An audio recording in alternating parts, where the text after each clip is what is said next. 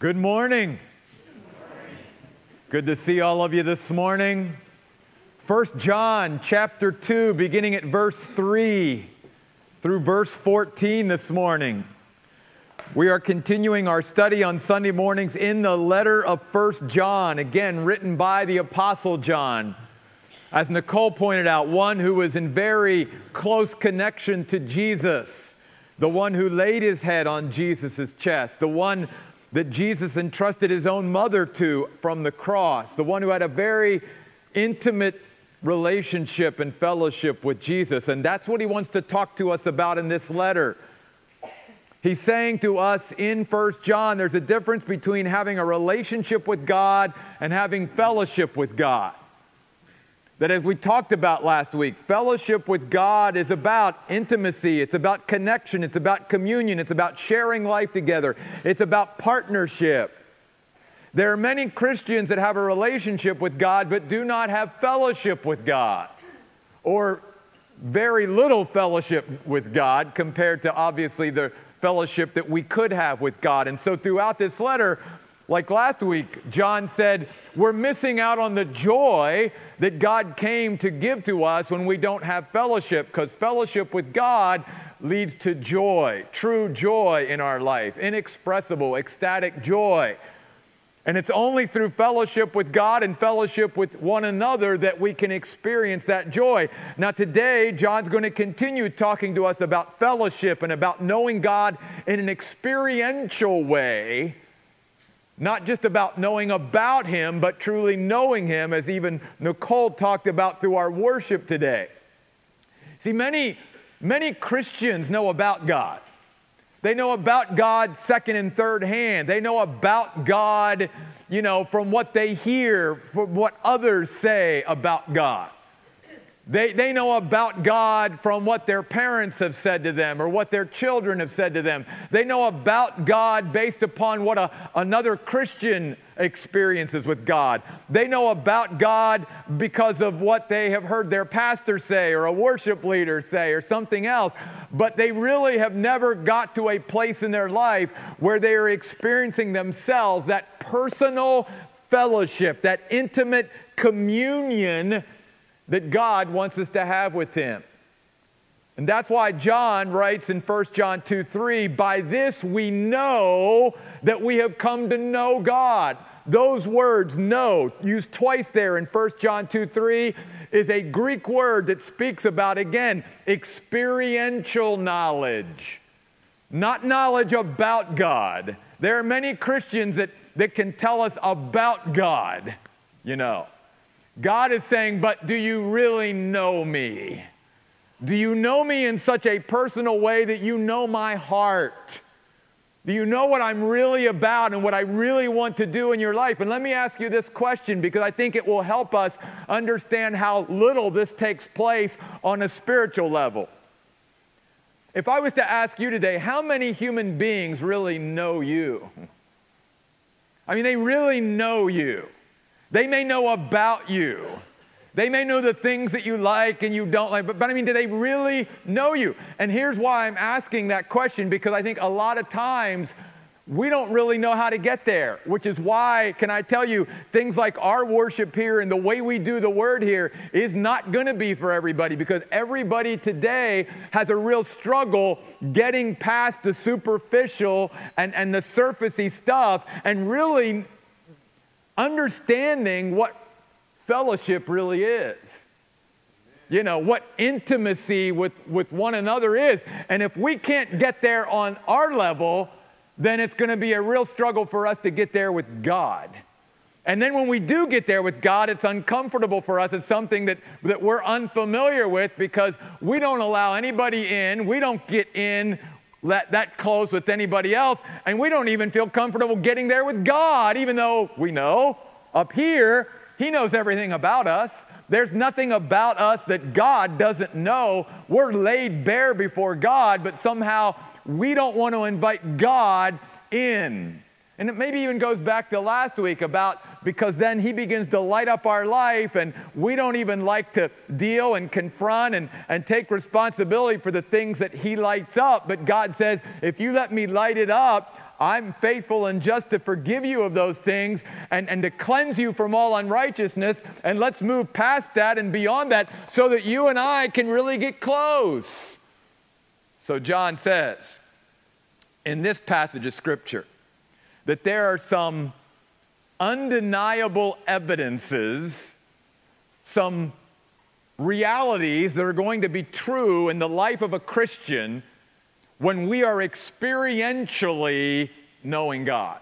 Not when we are in relationship with God, but when we are in fellowship with God, when we are close and we are connecting, when we are, as we would maybe say, skin on skin with God, because that's what the word know means.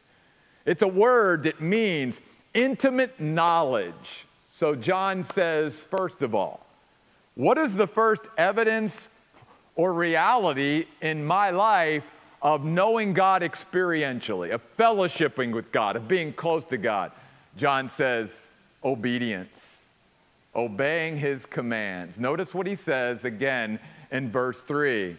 And by this we know that we have come to know him if we keep his commandments. The one who says, I have come to know God and yet does not keep his commandments, John says, is a liar, and the truth is not in such a person verse 4. But then he says in verse 5 But whoever obeys the word of the Lord, in him the love of God has been perfected. And by this we know we are in him. The one who says he resides in God ought himself to walk, verse 6, just as Jesus walked. Notice in these verses that John uses a couple different ways of describing an obedient life. He says, first of all, in verse 4, keeping his commands.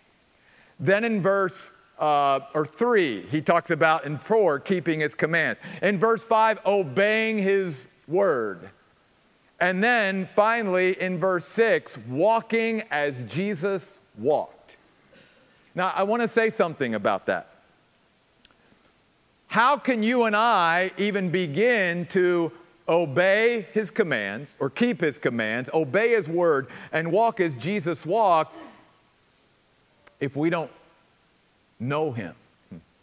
If, if we're not trying to know him more, trying to listen to the voice of the Holy Spirit in our life and immerse ourselves and saturate ourselves in the Word of God. How can I obey something I don't know? So, so you even have to go back a step further. Before we can grow in our life in obedience, and that's really what John is saying. He's saying, we're not going to be perfect, but he's saying, when you and I enter into a fellowship with God. And now we're not living just in relationship with God, but we're living in daily connection with God. We're living in fellowship with God. We're communing with Him every day. There will be this growing obedience in our life. That more and more our life will be characterized by obedience rather than disobedience. Because John says a person can say, I've come to know God. Me and God are close. And John says, if, if you claim to be close to God and yet your life is not primarily characterized by obedience, John just calls us out. He said, You're lying. You, you can say and claim all you want to. He said, but you are a living contradiction as a Christian because you're in relationship with God and you could be living a life of obedience, but because you are not living in fellowship with God, your life is characterized more by being disobedient to the Lord rather than obedient. And that even starts with do I even have a desire to know what His commands are? Do I even have a desire to know what His word is? Do I even have this burning desire to walk as Jesus walked? And apart from listening to the voice of the Holy Spirit every day and following Him and getting into the Word of God, it's impossible for us to do that. That's where it's got to start. And then I love what John says. He says in verse 5 For the one who is obeying the word of the Lord, the love of God has been perfected in that person. And that brings about a reassurance, a confirmation in our own life, because he says, by this we know that we're in him. In other words, the more we obey, one of the cool sort of results of that is we become more assured and more confirmed and more authenticated, even in our walk with God. It's like, yep, yep, God, not, we, we are on the same page. We're, we're walking down the road uh, together. We're in this together. I'm following the Lord. And then it produces such a confidence because of the confirmation. But I want to go back to this love of God being perfected in us. John's making a huge statement here. He's saying, Do you realize that every step that we take of obedience to God, as we want to draw closer to Him and fellowship with Him, makes God's love for us and our love for Him more and more real? Now, many people approach this verse as a either or. Either John is talking about the love that God has for us being perfected in us, or our love for God being perfected by our obedience. I don't see it as an either or, I see it as a both and. I think it's doing both at the same time. In other words, as you and I obey God every day, we realize as we obey Him, He truly loves us. And that's why He asks us to do the things that He does commands us to do the things that he does and why he asks or commands us to avoid things. It's, it's not because he's a killjoy. It, it's actually because he wants us to experience the ultimate joy. So that every step I take of obedience, I am learning more and more about how much God loves me and that it's out of His love He commands me to do or not to do the things in my life. It's because He really does have my best interest at heart. He really does love me like no one else loves me, and that every command, every part of His Word, every principle, every precept, everything that God has said in His Word is for my own good and it's out of His love for me you see. But then also, as you and I obey the Lord, that also enables us to start to show the Lord our obedience out of love.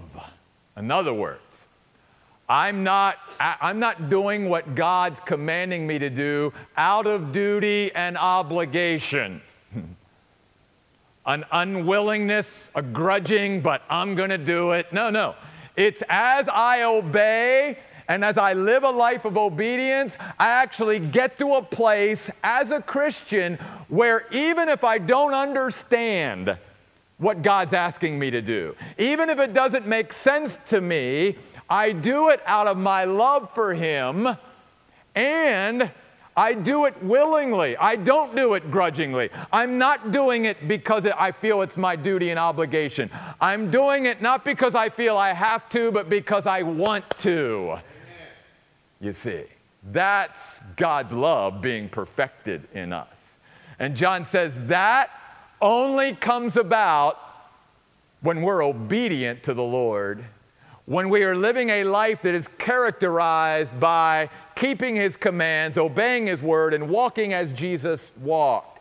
And the only way that you and I can do that is when we are knowing him experientially, when we are fellowshipping with him, when we are intimately connected with God every day. Because otherwise, we won't be obedient.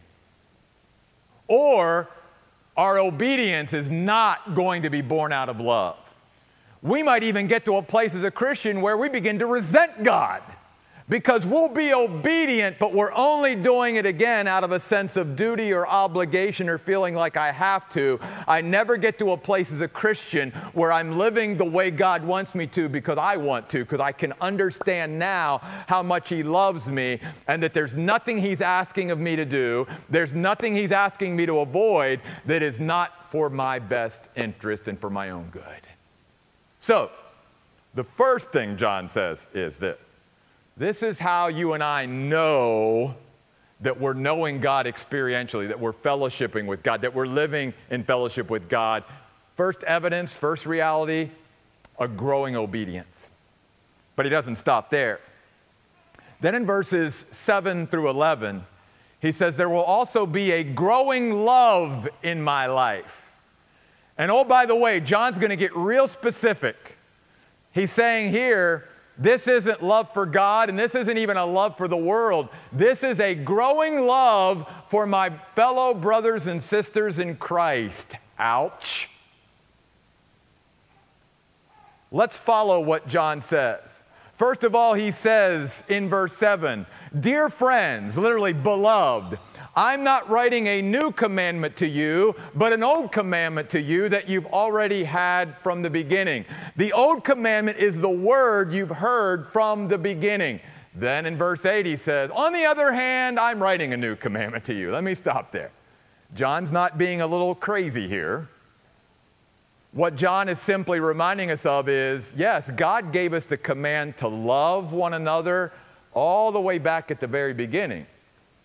He said, Love your neighbor as yourself. That was always God's standard. From the time God revealed his standards to men, God said, Love your neighbor as yourself. But then Jesus comes along. And when Jesus set foot on the earth and he began his ministry and he began to teach his followers, he then said this. He raised that standard, I think, up to an even greater level when he said, and he looked at his followers and said, Now a new commandment I give you to love one another as I have loved you. Amen. Jesus says, There it is. That's, in a sense, taking the old commandment of loving your neighbor as yourself and really raising it up to this standard. That we are then commanded to love one another as Jesus loves us. So then John goes on to say, On the other hand, I'm writing a new commandment to you, which is true in him and in you, if you're a Christian, because he says the darkness is already passing away and the true light is already shining in your life. Now, again, that's encouraging because he's saying, look, it's all about progress. It's not about perfection. But it is about making sure that the darkness that is within us becomes less and less and less as we fellowship with God throughout our Christian life, and that God's light becomes more and more and more and more. But then John goes on to say this in verse 9. He says, The one who says he is in the light and still hates his fellow Christian is still in the darkness.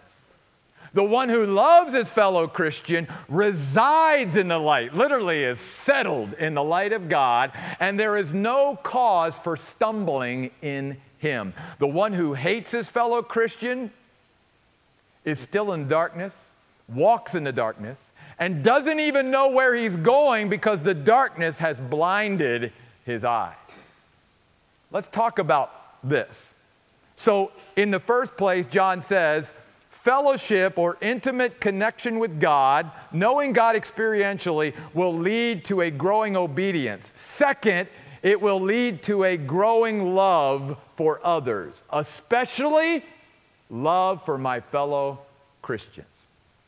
Now, notice in this passage the relationship, if you will, between love and light. John says, one cannot claim to be in the light if one is not living a life of love. Love and light go together from God's perspective. So, John is saying, when you and I live in the light of God, we will be living a life of love towards others. If I'm not living a life of love towards others, then I can claim anything I want to, as this person did in verse 9. John says, No, you're still in the dark.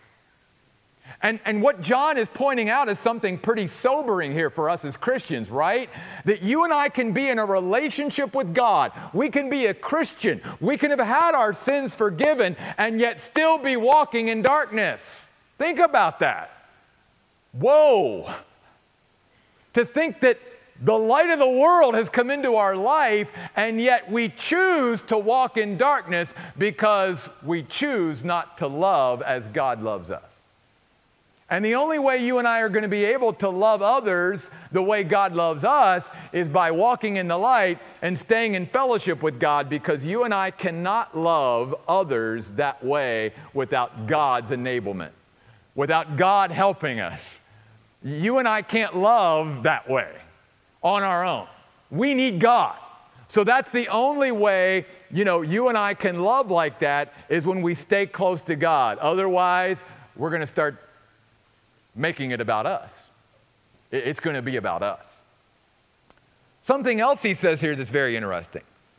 He says, now, for the one who loves their fellow Christian, he says they're settled in the light. They abide in the light. They remain, and there's no cause for stumbling in him. Meaning this that because you and I are living a life of love, that means we're living in the light, which means we have a real clarity about our life and we can see where we're stepping and where we're going, and we don't fall down all the time because of that. But it also means that we don't become a stumbling block to others, sort of as Jesus said, the blind leading the blind, where we're not living in the light, where we're not loving, where we're then, as John says, living in the darkness, and, and because the, the, the darkness is blinding our eyes, we cannot spiritually see. So not only then are we stumbling and bumbling through life and crashing into things and falling, but then those behind us or those around us end up stumbling over us too because what John here is saying is so important. He's saying that when you and I live in an experiential knowledge of God, we then can become an exemplary example rather than a living contradiction. I know I said a lot there, but let me go back to that. It's so important that we get this. John is saying when you and I live in an experiential way with God, where we're engaging with God, we're in fellowship with Him, that our knowledge is experiential. It's not just knowing about God, it's knowing Him. When our heart is pressed up against His heart, if you will, and even as we sung about, we feel His breath, we hear His heartbeat. When we live that way, we then have the ability to become an exemplary example rather than a living contradiction rather than saying one thing but living another. Because John, three times in this passage, as he did last week, in verse 4, in verse 6, and I believe in verse 9, starts out the one who says, the one who says, the one who says. And again, you and I can talk the talk, but John says, what's the reality of our life? The reality is this, John says. We can fake it, we can be pretenders, we can even fool other people, but the reality from God's perspective is this when you and I live in fellowship with God, when we grow in, in, in experiencing God in, in that kind of a way, there will be a growing obedience and there will be a growing love for other Christians. By the way, some of you are going to read down through these verses and go, well, this doesn't describe me because I don't hate my fellow Christian. And it's saying, hating your fellow. I don't hate my fellow Christian. Let's go back to something in James. It's a little convicting for all of us, right? James talks about how sometimes the, the real barometer, if you will, of, of, of where we are spiritually is our tongue. So let me ask you this past week, and I'm asking myself this question as well. Was there a time this past week where we were critical of another Christian, where we tore down another Christian, where we uh, slandered another Christian, whether we gossiped about another Christian or not. You see, because from God's perspective, the absence of love is hate, just like the absence of light is darkness. So if I'm not loving from God's perspective, I'm not manifesting love, then that means I'm manifesting hate. Because here's another thing that you and I have to come to grips with hatred can be expressed passively just as much as it can be in an aggressive way. And I'm not talking about passive aggressive, that's actually aggressive. I'm talking about real passive hatred. You say, what's passive hatred look like? Let me give you five examples. I think I can remember all of these. Indifference towards one another, coldness, isolation exclusion, unconcern. All of those really express hatred in a passive way. I don't care. I'm indifferent. I have no feeling. if I hear something about another Christian, if I hear about what they're going through, my heart doesn't go out to them. There's a coldness there. I isolate myself from other Christians. I'm indifferent. I, I, could care less whether I get around other Christians or not. I could care less whether I have any friendships or relationships with other Christians. And can I tell you, all that John is talking about here, if we truly understood it, would raise a level of what we and other churches do all the time here, what we seek to do. That it would make church much more of a priority with Christians. Because how many Christians today really are expressing a lack of love towards their brothers and sisters simply because, in their minds, church isn't for me. Yeah, you're right. you see, what we do here should never be about us, it should be about each other. That's what it should be about. But that's the problem today is in America and all around the world, church has become about us. So if church isn't doing this for me and isn't doing that for me, I just don't show up and I don't engage with anybody and I don't serve and I don't minister and I don't use my gifts and I don't seek to encourage and I don't seek to support. And John is simply saying, Don't you understand that you and I cannot live in close fellowship with God and not desire to either care or be concerned about what's going on in our brothers and sisters in Christ's lives? We should be. And John is simply throwing that reality out to us and saying, all of us, we gotta, we gotta do some soul searching here. Because John says, you can't be close to God and not have any desire to have any connection with your fellow Christians. John says, sorry, calling you out on that one. That, that, they can't coexist. Because if we're coming together to God, we're also then coming together and wanting to be together with one another. And again, as I said last week, that doesn't mean you and I are going to have these intimate, you know, fellowship with every last Christian that we know, but it does mean we at least should not be indifferent, cold, isolating ourselves from each other, excluding others, and unconcerned about each other. That should be different in our lives. And then finally, in verses 12 through 14, John says if you and I are living in fellowship with God, there should not only be a growing obedience and a growing love for others, especially other Christians, but there will be a growing awareness in our life of three things a growing awareness of three things. John, here in these verses, addresses little children, young people, and fathers. And I think that John here is simply addressing us as we move through our Christian life in different stages. Now, there's differences of opinion on that, but that's where I have landed with these verses.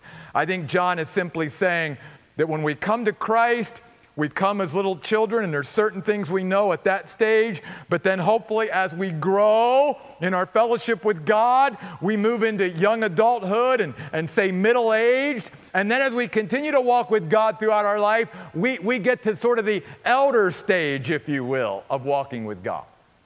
And in each of those stages, there's going to be certain realities that we are growing aware of. And the first thing John says to little children is, you become aware real early on that your sins are forgiven and that you've got a heavenly Father. Notice in verse 12, I am writing to you, little children, that your sins have been forgiven. Oh, by the way, not because of us, but because of His name. His forgiveness for us isn't because we're so great and we deserve it. It's all by His grace that we are forgiven, and our sin slate is wiped clean through the blood of Jesus Christ. Then in verse 14, he readdresses those little children and says, I have written you, little children, that you have known the Father. John is simply saying this as you and I fellowship with God, and as it starts out that way, there will be a growing awareness, first of all, of a family. A family. And that God is our Father, you see. And that God is the Father even to the fatherless. And even in 1 John 3 1, John says, See what sort of love the Father bestowed upon us that we should be called God's children. And indeed we are. I mean, you can just hear John's passion and excitement about that as he says it. See, because our sins have been forgiven, we are now one of God's children. And that's one of the first things that we should become aware of truly and live with each and every day that I wake up every day and you wake up as a child of God, as a son or daughter of God, and that God is our Father, our loving heavenly Father. And He looks out for us and He cares for us and He takes it. I mean, Jesus said this to his own father. He says, Why are you worrying? Why do you care about these things? Don't you know your father knows you have need of those things? Don't you know your father takes care of the birds and the animals, and you are of much greater value to your father than that? See, it's the awareness that we have a heavenly father who loves us more than anyone else ever could, and that we are one of God's children. Do you have that awareness today? That comes through fellowship. The more you and I fellowship with our Father, the more we realize our Father loves us. Jesus loves us, the Holy Spirit loves us, but we've got a Father who loves us too. And that we become part of a family. And that we have other brothers and sisters in Christ. And even Jesus said, You've lost your family because of me. Jesus said, I'll give you plenty of people to be in your family. Because to Jesus, it was always that the family that we have through the blood of Jesus Christ is greater than our earthly family. Now, I know that cuts against the grain for some of you because some of you, the end all be all to you has always been your physical earthly family. But that's never the case with Jesus. Even when they came to him and said, Hey, your mother and your brothers and families outside, Jesus says, My family are those that do the will of my Father in heaven. That's my family. See, Jesus never put the physical, earthly family above the spiritual family. So, first of all, he says there will be a growing awareness of family. Second, notice how he addresses young people. He says in verse 12, I am writing to you, young people, because you have conquered the evil one. And then in verse 14, I have written to you, young people, because you are strong and the word of God abides in you and you have overcome the evil one. The second thing we become aware of in our fellowship with God is our victory. Not just our family, our victory. Notice it's past tense. You have overcome the evil one. You are strong. You see, God is saying to us, and John, through, through the, his servant John, that when you and I live in intimate connection and contact with God, we will realize how strong we are, not in ourselves, but in Him. Amen. And that the victory has already been won, as I've shared with you before. As Christians, we never fight for victory, we fight from victory. When Jesus said, It is finished on the cross, that's what he meant. The deal is signed. The devil is defeated. Death is defeated. We don't have to worry about it anymore. We should be living in the victory that Jesus Christ has secured for us each and every day. And we should know that not only is the devil, but every other force in this universe cannot defeat us because we are children of the living God. And when you and I live in that fellowship with God, that becomes more and more real to us. So that we don't live defeated, discouraged lives, but we live lives of overcoming and victory and being the conquerors that God said we should be in Him. That comes through that fellowship. And then finally, he addresses fathers. I sort of consider myself at this age of the father. I'm past the young person, right? But there's certain, there's certain precious things that comes with walking with God for all those years. Because I accepted Christ when I was very, very young.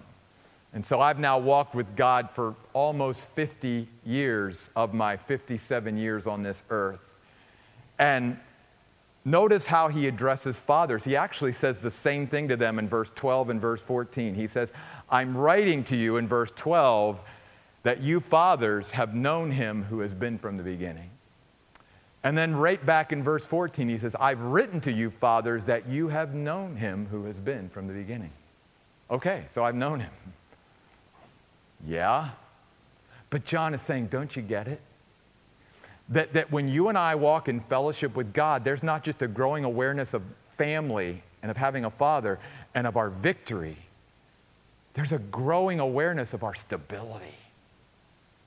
John says, Don't you realize that the longer you walk with God, the more you have seen his hand in your life, the more you've seen him deliver and rescue you, the more you've seen him be so trustworthy and reliable and dependable, that the more and more years that go by that we walk with God in this intimate connection, the more we realize he's got us He's got me. He's got this situation. I can rest in Him. I can be totally stable. I don't have to be worried about anything. I don't have to be concerned about anything because I realize as the years go by that God is so faithful and that His Word is so trustworthy and that there's nothing that's ever going to come into my life. There's nothing I'm ever going to face that me and God, who've walked all these years together, aren't going to be able to handle.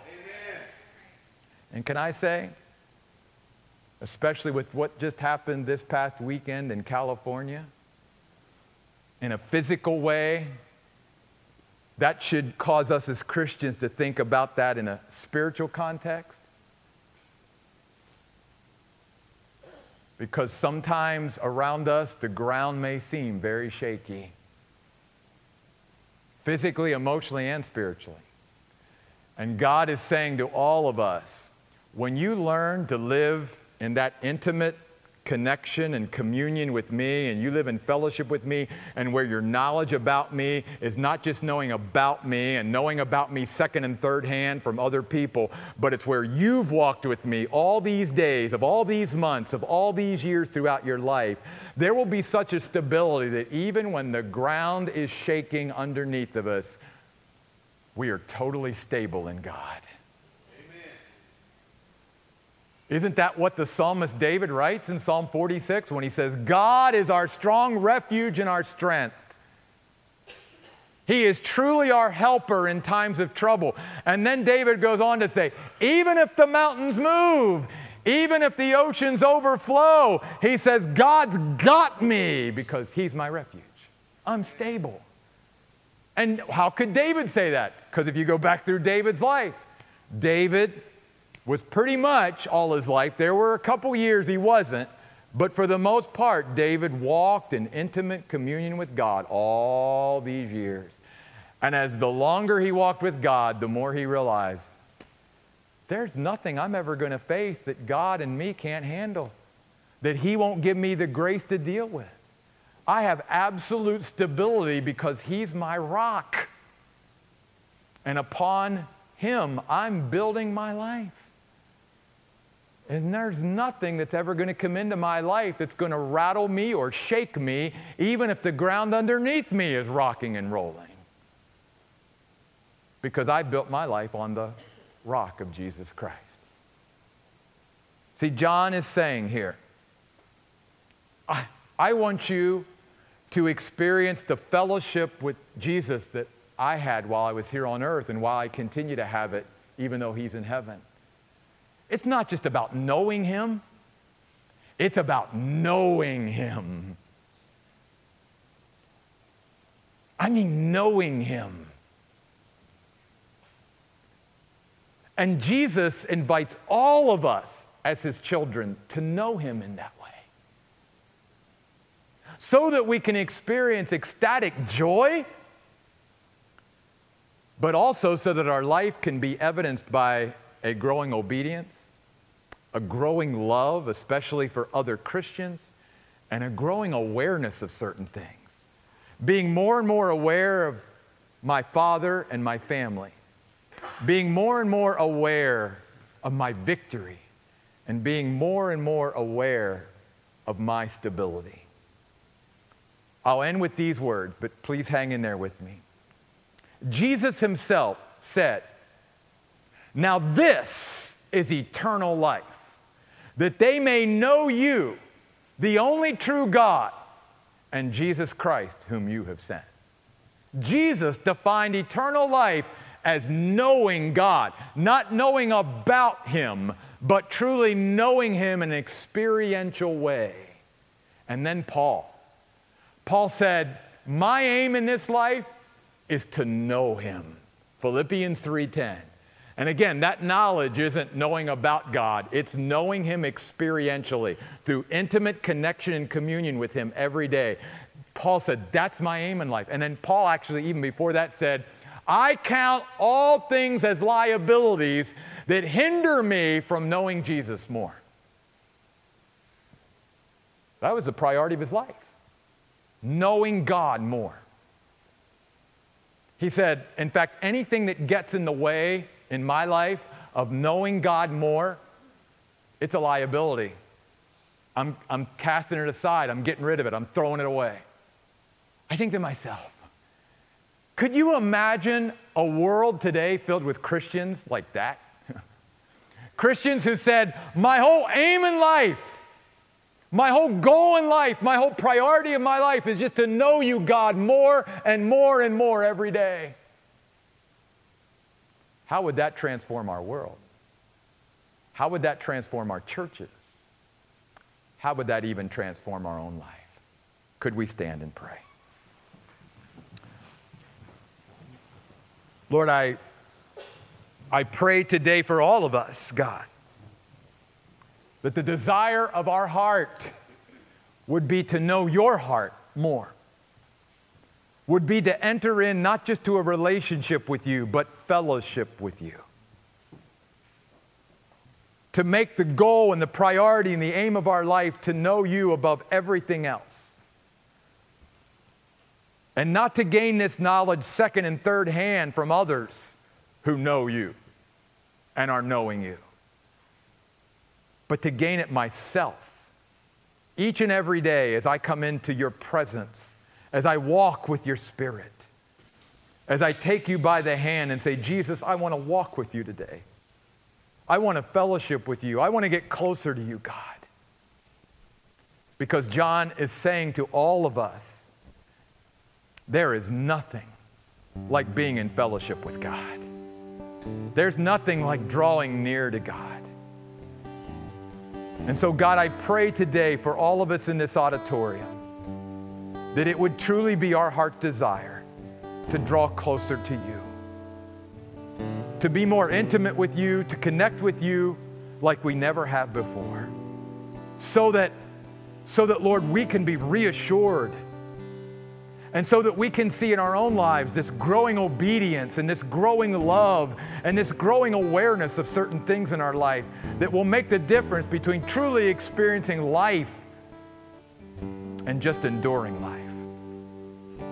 God, would you do a work in your people this morning? We pray in Jesus' name. Amen.